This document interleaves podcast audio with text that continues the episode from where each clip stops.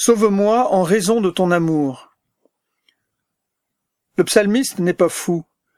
Il ne demande pas dans sa prière Sauve-moi en raison de mon amour.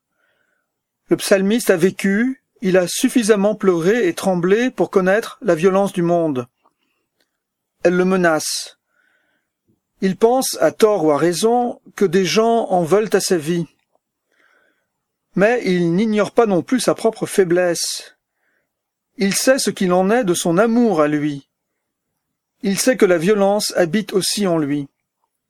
Il sait aussi comment résonne volontiers son amour. Il fait des comptes, il a une certaine tendance à s'estimer lésé, parfois, souvent, plus que de raison.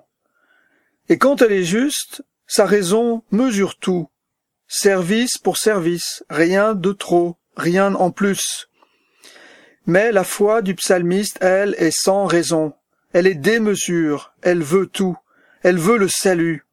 Elle n'a que faire de l'amour qui compte. Elle veut un amour plus fort que la faiblesse du pauvre homme. Elle veut être aimée de Dieu.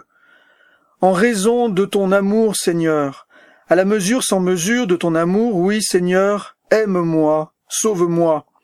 Mets mon cœur au large.